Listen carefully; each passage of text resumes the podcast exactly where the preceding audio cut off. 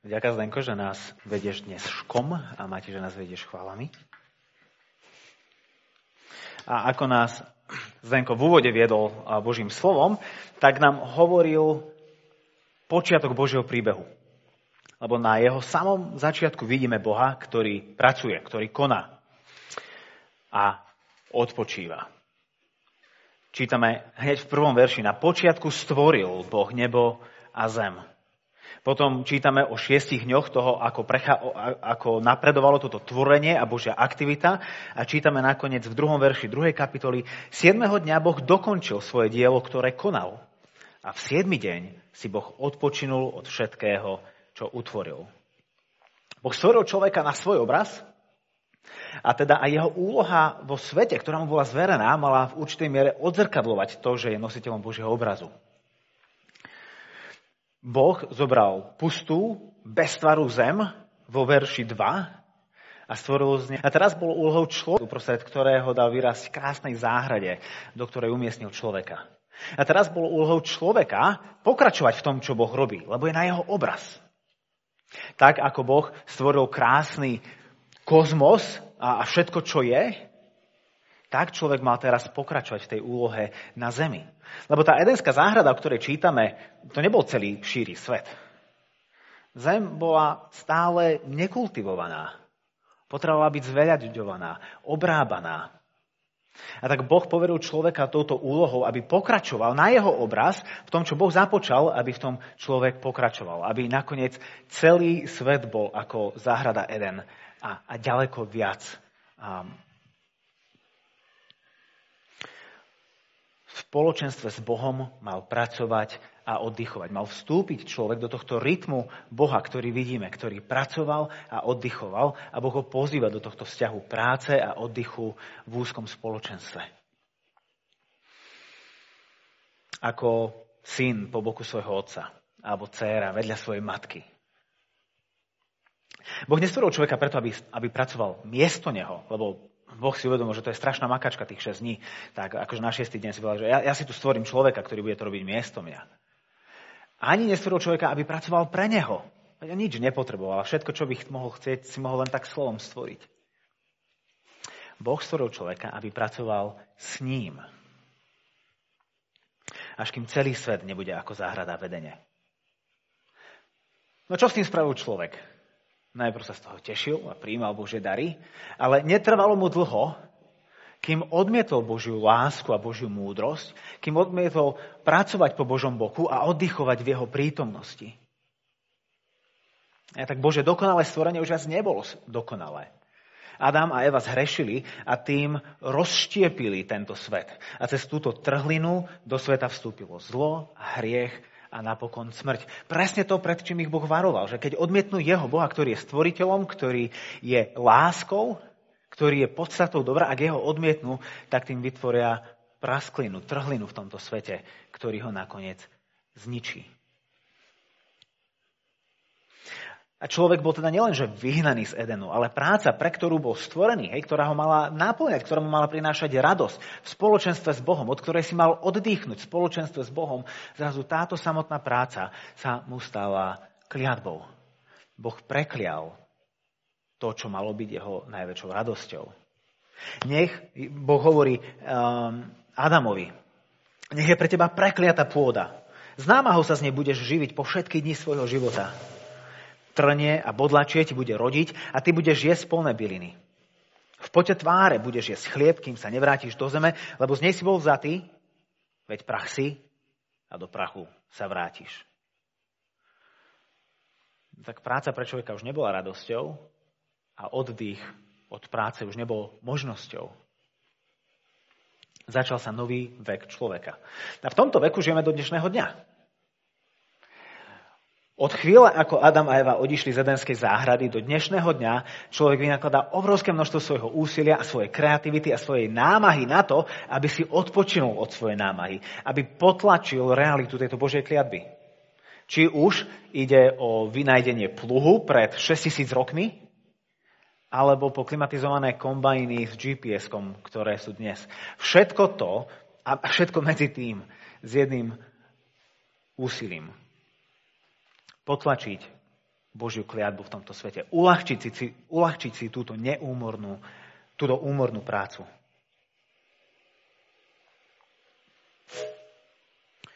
No, nech sa len snažíme, ako chceme.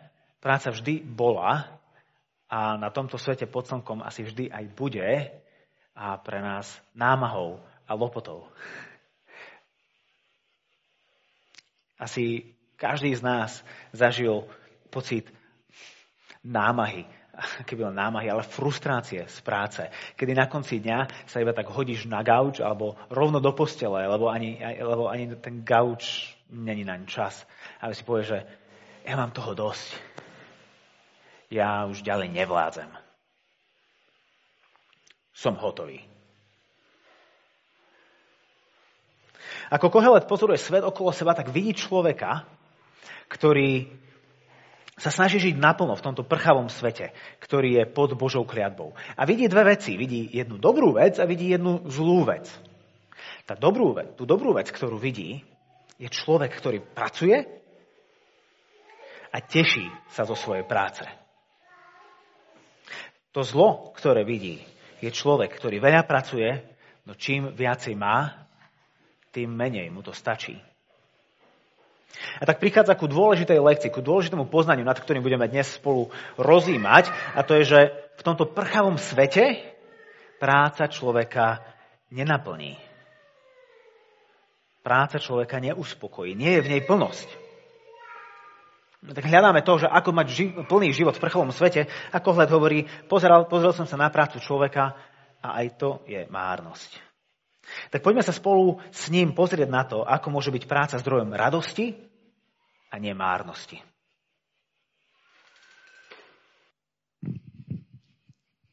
Pokračujeme v čítaní. Daj si pozor na svoje kroky, keď pôjdeš do Božieho domu. Priblížiť sa a počúvať je lepšie, ako keď obetu prinášajú hlupáci, lebo nevedia, že robia zlé. Neuvážene neotváraj ústa a tvoje srdce nech sa nenáhlí, vyrie slovo pred Bohom. Lebo Boh je v nebi a ty si na zemi, preto nech je málo tvojich slov. Po mnohej námahe prichádza sen a hlas hlupáka je v mnohých slovách. Ak dáš Bohu sľub, nemeškaj ho splniť, lebo v hlupákoch nemá zaľúbenie. Čo sľubíš, splň. Lepšie je, ak nesľubuješ, ako keď sľúbiš a nesplníš. Nedovoľ ústam, aby ti telo zavádzali na hriech a nehovor pred Božím poslom, že to bol omyl. Prečo sa má Boh rozhnevať pre tvoju reč a znížiť dielo tvojich rúk? Pri množstve snov a márnosti je totiž aj mnoho slov. Tak sa Boha boj. Keď v krajine uvidíš utláčanie chudobného, porušovanie práva a spravodlivosti, nečuduj sa, lebo na vysokého dozerá ešte vyšší a nad nimi sú ešte vyšší. Všetok zisk krajiny z obrobenej zeme patrí kráľovi. Kto miluje striebro, striebra sa nenasíti. A kto miluje hojnosť, nikdy nemá dosť. Aj to je márnosť. Keď sa rozmáha majetok, pribúdajú aj tí, čo z neho jedia. Aký osoch má z toho majiteľ? Iba toľko, že jeho oči naň hľadia.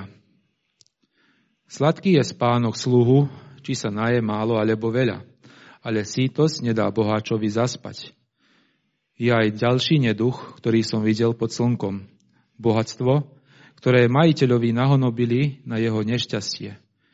Zlým počínaním sa to bohatstvo stratí. Syn, ktorého splodí, nebude mať nič v ruke. Ako vyšiel z tela svojej matky, tak sa nahý vráti. Pôjde, ako prišiel.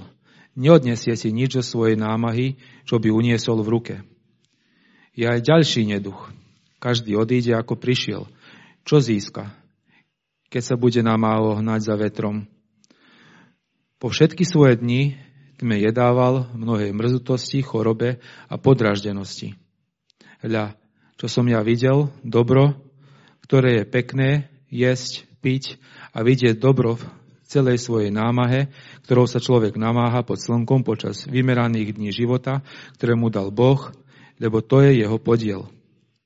Každý človek, ktorému Boh dal bohatstvo, poklady, umožnil mu z toho užívať, zobrať si podiel a radovať sa vo svojej námahe. Dostal Boží dar, pretože človek príliš nemyslí na dni svojho života, lebo Boh radosťou zamestnáva jeho srdce. Je zlo, ktoré som videl pod slnkom a veľa jeho na ľuďoch. Je to človek, ktorému Boh dal bohatstvo, poklady, slávu a jeho duša nemá nedostatok v ničom, po čom by túžil, ale Boh mu nedožičí, aby z toho užíval, lebo niekto cudzí to užíva. Je to márnosť a zlá choroba. Keby niekto splodil aj 100 detí, žil by mnoho rokov a jeho roky by mali mnoho dní, ale jeho duša by sa dobre nenasýtila, ba ani pohrebu by sa mu nedostalo, tak o ňom hovorím, mŕtvý plod je na tom lepší ako on. Márnosti totiž prišiel, tme odíde a jeho meno je zahalené tmou. Nevidel slnko, ani ho nepoznal, skôr taký má pokoj ako ten druhý, ktorý aj keby žil 2000 rokov, dobro by nevidel. Či nevojdu všetci na jedno miesto? Všetká námaha človeka je kvôli ústam, ale duša sa nemôže upokojiť. Veď akúže má výhodu múdry pred hlupákom, akože bedár, ktorý vie, ako má v živote chodiť. Lepšie je pozerať očami, ako blúdiť dušou, aj to je márnosť a honba za vetrom. Čo bolo dávno, bolo pomenované a je známe, že človek sa nemôže súdiť s tým, kto je silnejší než on. Mnohé slová totiž množia múdrosť a čo osoží množia márnosť a čo to osoží človeku. Kto totiž vie, čo je dobré pre človeka v stanovenom počte dní jeho márneho života, ktoré prežije ako tieň. Veď ako oznámi človeku, čo bude po ňom pod slnkom? Modlíme sa. Pane, otvor prosím aj teraz naše srdcia, oči, uši, aby sme správne počuli, správne videli a správne vnímali, čo nám chceš dnes skrze svojho svätého ducha a svoje sväté slovo povedať. Ako žiť naplno v tomto svete, v tvojej prítomnosti. Amen. Takže tú prvú vec, ktorú vidíme na Koheletovi, respektíve ktorú on vidí, a my ju od neho iba odkúkávame, je pekné dobro. To vidíme vo veršoch 17 až 19, 5. kapitoly. Hovorí, hľa, čo som videl. To je jediné hľa v celých týchto dvoch kapitolách. Niečo, čo ho zrazu zarazilo v tom, ako sa pozerá na ťažký a zlý svet. Hovorí, hľa, čo som ja videl. Dobro, ktoré je pekné. Jesť, piť a vidieť dobro v celej svojej námahe, ktorou sa človek namáha. Každý človek, ktorý čas vymeraných dní života, ktorému dal Boh, lebo to je jeho podiel. Každý človek, ktorému Boh dal bohatstvo, poklady, umožnil mu z toho užívať, zobrať si podiel a radovať sa vo svojej námahe, dostal Boží dar. Pretože človek príliš nemyslí na dni svojho života, lebo Boh mu radosťou zamestnáva jeho srdce. Tento človek má všetko, čo potrebuje. Má dosť jedla, má dosť pitia a vo svojej námahe, vo svojej práci vidí dobro. Vidí v nej zmysel. Ako čítame v 18. verši, Boh je ten, ktorý mu umožňuje mať z toho radosť. Doslova mu dáva silu sa z toho tešiť. Akoby radosť z dostatku a z dobrých vecí v živote nebola samozrejmosť. Že môžete mať toho dosť, môžete mať všetky parametre na to, aby ste mali šťastný a spokojný život, ale napriek tomu vám radosť stále uniká. Možno ste to sami zažili, alebo takých ľudí poznáte. A stačí sa pozrieť skoro na akéhokoľvek miliardára, ktorý má všetky parametre na to, aby bol šťastný a zažíval spokojnosť a radosť, aj napriek tomu mu uniká. No lenže nie pre tohto. On ako keby na konci svojho pracovného dňa robí 2 kroky späť, pozerá sa na svoju prácu a vidí 2 veci. V 18. verši, že to je Boží dar. Sice to vyšlo cezo mňa, ja som to spravil, ale je to Boží dar. A v 17. verši to príjma ako svoj podiel. A tak to, čo tu vidíme, je spokojný človek. Spokojný so svojím podielom, ktorý príjma dobré veci ako Boží dar. Keď si predstavíme napríklad takého tesára, ktorý pracuje na, dajme tomu, skrinke. Urobí skrinku, celý deň na nej maká a ako na ňu natrie posledný náter laku, urobí 2 kroky dozadu a má potešenie z toho, čo spravil. Zažíva radosť z toho, čo vyrobil. V srdci má vďačnosť a spokojnosť. Možno v tichej a krátkej modlitbe Bohu za to ďakuje. Ďakuje mu za schopnosti a za skill a tréning, ktorý mal, aby toto mohol spraviť. Ďakuje mu za to, že toto mohlo vzniknúť. Že mohol zobrať niečo surové a beztvaré a robiť z toho niečo krásne a užitočné. Čiže robí niečo veľmi podobné, ako vidíme, že Boh robí na počiatku stvorenia. Bere pustú a beztvarú zem a robí z nej krásnu zem, uprostred ktorej je nádherná záhrada. Rovnako tento tesár berie niečo surové, niečo beztvaré a dáva tomu zmysel, a dáva tomu úžitok, dáva tomu krásu. Dáva tomu miesto na tomto svete. Mohli by sme povedať, že to je taký tesár na Boží obraz. Za svoju prácu dostane zaslúženú odmenu. Možno si za takú ručnú handmade skriňu vypýta 50 €. Na ceste domov sa zastaví v potravinách, kde nakúpi nejaké jedlo, nejaké možno dobré víno a príde domov, sadne za stôl so svojimi blízkymi. Predtým, ako sa pustia do tohto chutného jedla a chutného vína, sklonia hlavu, poďakujú Bohu, lebo si uvedomujú, že všetko, čo majú, je darom a nič si nezaslúžili. Ďakujú mu za podiel, ktorý im v ten deň vymeral a potom spolu prijímajú jeho dary a sa z nich tešia. Toto je obraz spokojného človeka. A keď Kohelet toto vidí, tak je naozaj prekvapený. Hovorí, hľa, toto som lebo fakt nečakal. Lebo Kohelet vo svete vidí len málo skutočne dobrých vecí. Doteraz sme čítali o niektorých dobrých veciach, ale čo povedal naposledy, že je dobré? Minulú nedeľu sme rozprávali o tom, že povedal, že je dobré tým, ktorí sú mŕtvi, lebo už sa nemusia viacej pozerať na zlo, ktoré sa deje vo svete. A povedal, že viete, komu je ešte lepšie? Tým, čo sa ešte nenarodili. Takže to bolo skôr taká pesimistická irónia, ako skutočné dobro, ktoré videl pod slnkom. Toto ale myslí naozaj. Po prvýkrát, čo sme s Koheletom, hej, už 5. nedeľu za sebou, po prvýkrát Kohelet vidí niečo skutočne dobré pod slnkom. Dobro, ktoré je pekné. Takéto slova, že Kohelet povie. Kto by to čakal po 5 kapitolách? A to dobré, čo je pekné, je spokojný človek, ktorému Boh umožnil tešiť sa, užívať jeho dobré dary. Človek, ktorý užíva sladký spánok v 11. verši, či mu je ľahko, alebo mu je ťažko.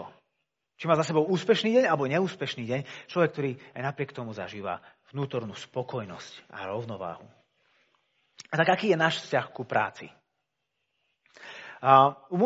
Umožňuje nám vidieť to dobro, ktoré robíme, ktoré v ňom, to dobro, ktoré je pekné. Hej, to jedenie a pitie, tie dobré veci, ktoré skrze tú prácu všetky dni pod slnkom, ktorému Boh vymeral.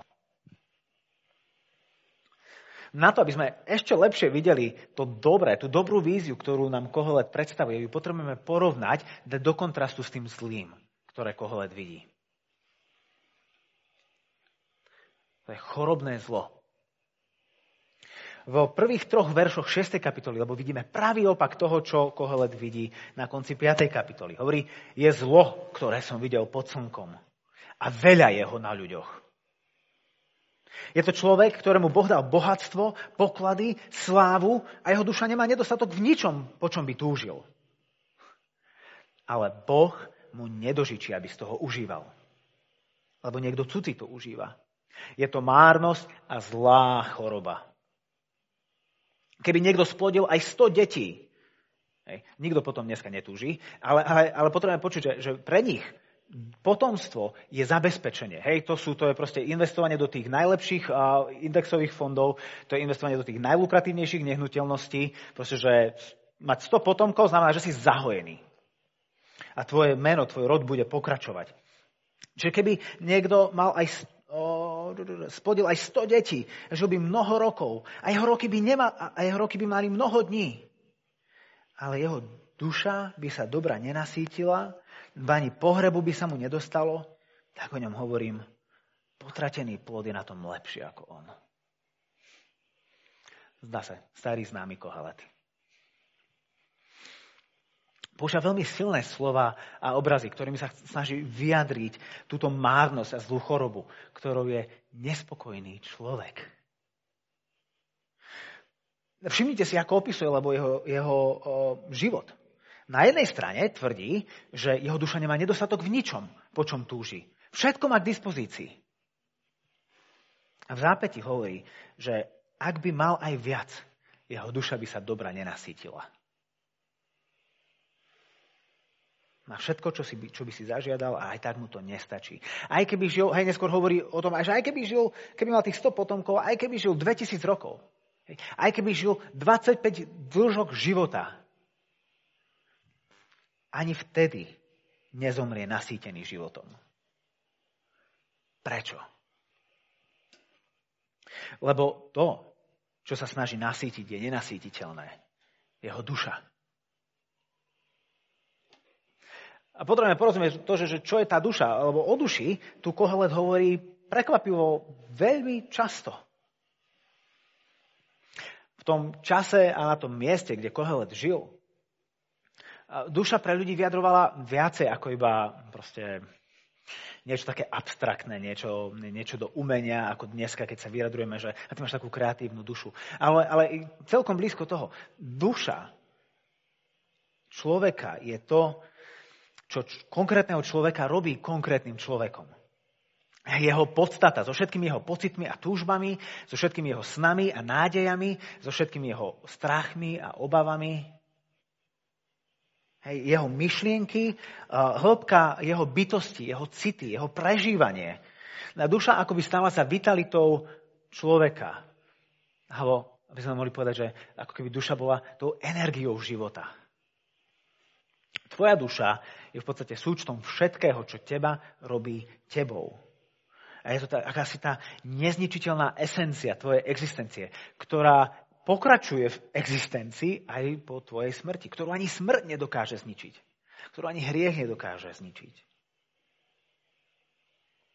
A pokoj duše je to, čo všetci neúnavne hľadáme. To je to, čo tomuto bohatému človeku neustále uniká. Jeho duša sa dobra nenasíti, nezakúsi pokoj. Keď tam potom neskôr vo veršoch 4, 5, 6 to porovnáva s tým potrateným plodom, že dôvod, prečo jemu je lepšie, je to, že ono má aspoň pokoj.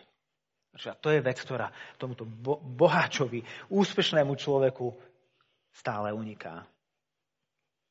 Lebo pokoj duše je to, čo vlastne v skutočnosti hľadáme. To je to, čo myslíme, keď hovoríme, že chceme si oddychnúť, chceme mať pokoj. Keď máme ťažký deň a sme sa fyzicky namakali v práci, tak áno, aj naše telo si chce oddychnúť. Ale keď vidíme tie fotky v katalógoch alebo na Instagrame, kde je proste pláž a pohoda, tak ten pokoj, s ktorým to, akože, ktorý to nás vyvoláva, tú túžbu po pokoji, ktorú to vyvoláva, nielen to, že aby si moje svaly oddychli, aby sa regenerovali, ale aby moja duša mohla spočinúť a si oddychnúť. To je dôvod, prečo to s nami tak silno rezonuje. Nielen s našimi svalmi, ale s našim srdcom, s našou dušou, ktorá neustále hľadá pokoj a jej neustále uniká. A čím viac sa snaží tento bohatý chudák, tým ďalej mu tento pokoj je.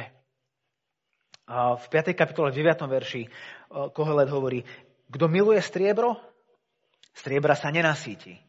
A kto miluje hojnosť, nikdy nemá dosť. Aj to je márnosť. V 11. verši hovorí, že sýtosť nedá boháčovi zaspať. A napokon v 12. verši hovorí, že a to bohatstvo, ktoré si boháč nazhromaždil, mu nakoniec bude na újmu. A podľa mňa stačí sa dnes pozrieť iba na celú tú generáciu popových hviezd, či už v televízii, alebo v hudbe, alebo v biznise, ktorí zahviezdili ako mladí a všetká sláva a úspech a peniaze ich v skutočnosti zničili a rozbili ich život a dosadok všetkého, po čom mohli len chcieť. A stálo ich to ich dušu. A ak si ho predstavíme ako toho tesára, ktorého sme si predstavili pri tom peknom dobre, tak toto je tesár, ktorý na konci dlhého dňa dokončí skrinku, dá na ňu posledný náter, robí 2 kroky späť a jediné, čo vidí, je cenovka. Za koľko túto skrinku predá. A koľko ešte takýchto skriniek potrebuje predať, aby mal dosť. Aby mal potom pokoj. Aby bol nasýtený. Na rozdiel od Boha, ktorý po 6 dňoch práce sa pozrie na to, čo stvoril a povie, toto je veľmi dobré a mal z toho radosť, tento človek nemá ani čas v skutočnosti robiť tie 2 kroky späť. Lebo len čo skončí jednu skrinku, berie ďalší kus surového dreva, aby ho spracoval do novej skrinky, ktorú opäť predá. Nemá čas sa zastaviť, nemôže si dovoliť tých pár sekúnd tichej modlitby a vďaky Bohu za dar, ktorý mu dal, za schopnosti, ktoré mu dal, za príležitosti pre biznis, ktorý mu dal. Alebo do konca dňa treba spraviť ešte ďalšie 3 skrinky.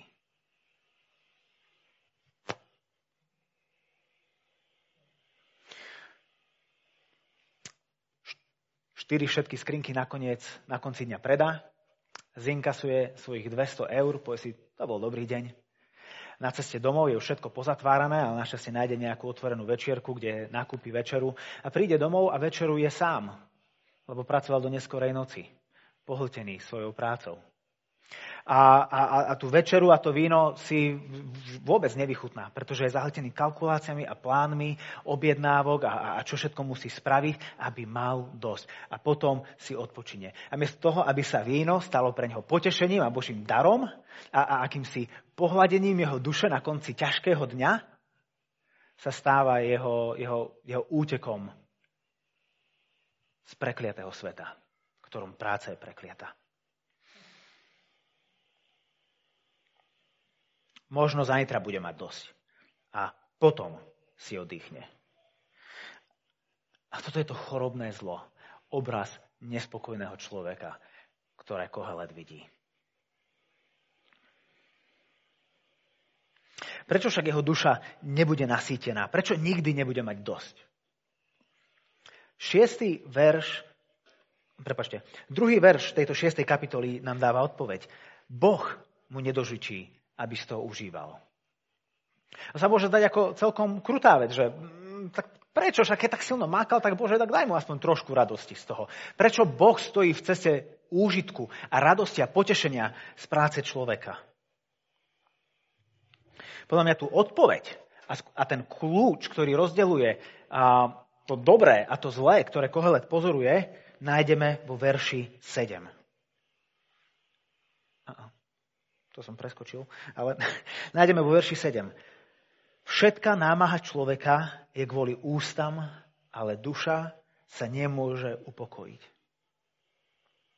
Tento bohatý človek sa snaží ignorovať to, ako Boh stvoril tento svet. Snaží sa ignorovať to, že práca na tomto svete je prekliatá, že nedokáže naplniť, že je deravá a je užitočná iba pre ten deň. Miesto toho, aby jeho práca bola pre jeho ústa, on sa ňou snaží nasýtiť svoju dušu. A to nefunguje. Jedlom a majetkom a svojim statusom v spoločnosti sa pokúša naplniť svoje prázdne vnútro. A naopak, ten, ktorý zakúša vo svojom živote dobro, ktorému Boh dožičí radosť z jeho práce, ten príjma veci v živote ako Boží dar. A v jeho užívaní dobra je Boh prítomný. A tak námaha síce nasýti ústa, ale len Boh nasýti dušu. A snažiť sa o opak je márnosťou. Hevel. Jeden prácou síti svoje ústa a Bohom svoju dušu. A Boh mu dožičí radosť. Druhý svojou prácou síti obe a nemá dosť. Boh preklial prácu pod slnkom, tak, aby akákoľvek práca bez neho nás nedokázala naplniť a priniesť spokoj našej duši. Makáme a snažíme sa, odkladáme euro tu, odkladáme euro tam, len preto, aby sme si neskôr mohli dovoliť dovolenku od práce, pracovné voľno, aby sme niekam utekli a tam, aby sme mohli zakúsiť aspoň pár dní pokoja.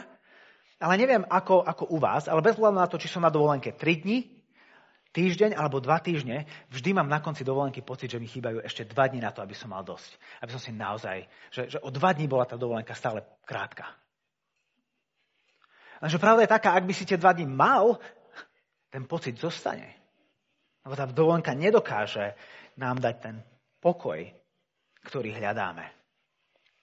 V kalendároch plánujeme a hľadíme dopredu, možno na najbližší víkend, možno na najbližšie prázdniny, možno na to, keď deti pôjdu späť do školy, alebo keď nám skončí nejaký projekt v práci, alebo v kalendári sa pozeráme, keď skončí pandémia a potom budeme mať pokoj.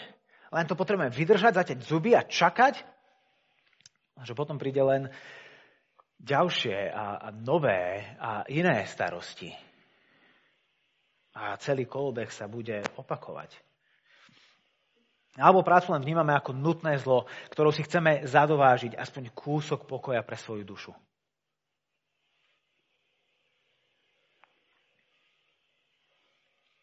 A tomu neunikneme.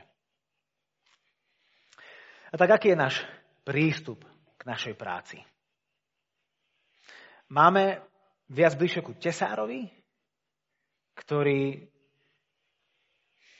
vníma svoju prácu ako povinnosť, ktorý sa snaží zo svojej práce, zo svojej námahy vyžmýchať zisk, bohatstvo, možno nejaký status, rešpekt, úctu v spoločnosti od kolegov, od partnera?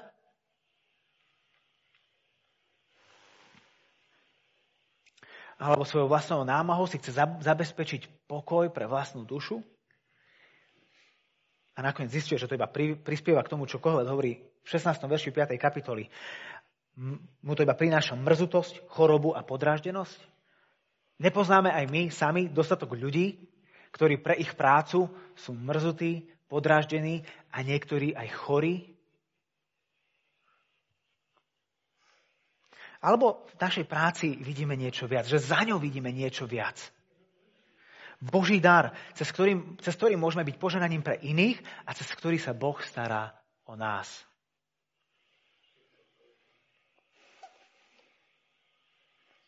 Práca nikdy nemala a nikdy nedokáže uspokojiť našu dušu. Častokrát vedie iba ku poznaniu pravého opaku. Bez ohľadu na to, či makáš malo alebo veľa, práca dokáže nasytiť len ústa. Je však práca, ktorá by dokázala nasytiť aj dušu? Je, ale nie tvoja práca. Lebo tvoja práca je prekliatá. Ale Božia, Kristova práca je tá, ktorá prináša novú nádej. Je zaujímavé pozorovať, ako Ježiš reaguje, keď za ním prišli Židia a farizei a ho obviňovali z toho, že uzdravuje v sobotu. V Jánovom evanjeliu v 5. kapitole čítame o tom, ako Ježiš uzdravil človeka, ktorý 38 rokov bol chorý. Boh prišiel k nemu, uzdravil ho, ale urobil to v sobotu. A toto niektorí Židia nemali vôbec radi. Mali veľmi striktný zoznam vecí toho, čo v sobotu bolo povolené a čo v sobotu nebolo povolené, lebo sa snažili dodržiavať Boží zákon o tom, kedy pracovať a kedy odpočívať. Boh povedal, 6 dní budeš pracovať a 7 dní budeš odpočívať. A oni to chceli dodržiavať dôsledne. Hej. Dodržiavaním zákona sa snažili získať pokoj pre svoju dušu. Netreba hovoriť, že ako to nefungovalo. A tak prichádzajú za Ježišom a hovoria, ako zdôvodníš to, že si uzdravoval v sobotu? Nemohol si to spraviť v piatok? Nemohol si počkať do nedele? A tá Ježišova odpoveď, ktorú sa snaží ospravedlniť svoju ilegálnu činnosť, je naozaj prekvapivá. V 17. verši 5. kapitoly Jánovho evanjelia hovorí: Môj otec pracuje doteraz, aj ja pracujem. Ježiš hovorí, že po stvorení sveta si Boh nezalomil ruky A nepozeral sa na Adama a Evu a všetky jeho deti, ktoré prišli na tento svet po nich, ako ničia jeho dobrý a krásny svet, ktorý stvoril. Hovoril si, no tak nech horí. Sami si za to môžu. Ale to, čo Ježiš hovorí, je to, že vo chvíli, ako hriech prenikol do tohto sveta, cez našu neposlušnosť, cez našu vzburu, otec aj syn si vyhrnuli rukávy a dali sa opäť do práce. Aby obnovili svet, ktorý sme my zničili. Aby priniesli nové stvorenie. A Ježiš hovorí, toto je to, čo otec robí od tej chvíle a to je to, čo vidíte aj mňa v tejto chvíli robiť. Pracujem spolu so svojím otcom a na živote tohto muža, ktorý 38 rokov bol chorý, vám ukazujem, čo som prišiel spraviť. Vám ukazujem, čo spolu s otcom od samého začiatku robíme. Môj otec pracuje doteraz. Aj ja pracujem. Na obnove sveta a záchrane hriešného človeka. Ježiš, ďakujeme ti za to, že spolu so svojím otcom ste nenechali náš svet horieť. Tvoj dobrý svet, ktorý si stvoril a ktorý sme my potom zničili. Ale že ste sa dali do práce obnoviť tento svet. A že aj v tejto chvíli, a že svojím svätým duchom naďalej pracujete a zachraňujete. Že aj v dnešný deň sú ľudia na tomto svete, ktorí odozdávajú Ježiš svoj život tebe a ti dôverujú so svojou dušou a príjmajú tvoju smrť na kríži, aby oni mohli žiť. Ďakujem ti za to, že v tomto pokračuješ, že v tomto pokračujete, že toto je vaše dielo. A ťa prosím, tých z nás, ktorí sme tu a ktorí s týmto bojujeme, ktorí ešte stále máme pocit, že dokážeme svoj život uspokojiť inak ako tvojim krížom, Ježiš. Ukáž nám, prosím, tú sýtosť, plnosť a ten pokoj, ktorý vládne za tvojim stolom. Že skrze svojho svätého ducha nám dávaš zakúšať a nám dávaš dobrý podiel na tomto novom stvorení, obnovenom stvorení, ktoré prinášaš do tohto sveta aj v tejto chvíli.